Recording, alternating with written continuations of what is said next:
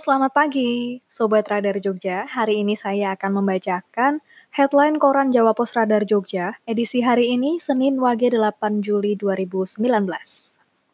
Yang berjudul Klaim Kemarau Tak Ganggu Pangan.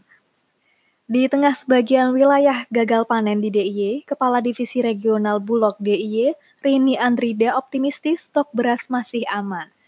Data Bulog menunjukkan bahwa stok beras per awal Juli mencapai 38.000 ton, dan berdasar kalkulasi Bulog, stok itu masih mencukupi kebutuhan pangan hingga akhir tahun. Sebab kalkulasi Bulog juga memperhitungkan antara stok dan analisis pangan, termasuk di antaranya kondisi kekeringan yang melanda sebagian wilayah DIY. Maka walaupun kekeringan, stok beras di gudang diklaim masih mencukupi.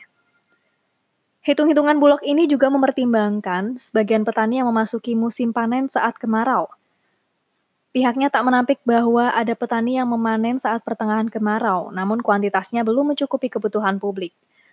Dan meskipun para petani memanen saat kemarau, kebutuhan itu cenderung tidak dijual hasil panennya. Mereka memilih menggunakannya untuk kebutuhan sehari-hari.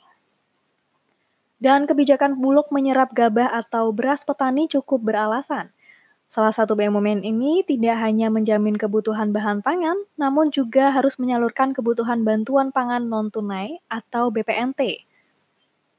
Kendati begitu, menurut Rini, kebutuhan suplai untuk BPNT tidak terlalu signifikan.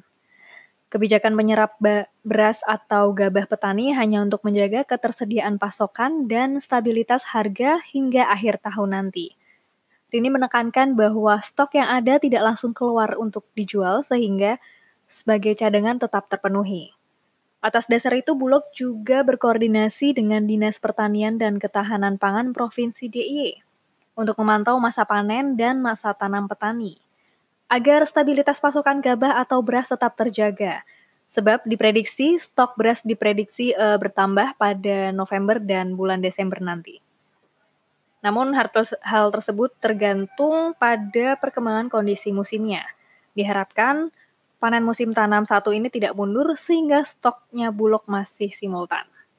Sementara itu Kepala Dinas Pertanian dan Ketahanan Pangan DIY Sasongko juga menjamin bahwa ketersediaan pangan stabil.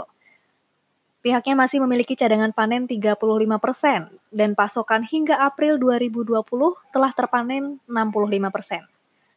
Sasongko mendorong petani untuk lebih bijaksana dalam menanam saat musim kemarau karena tanaman padi masih bisa diganti dengan palawija.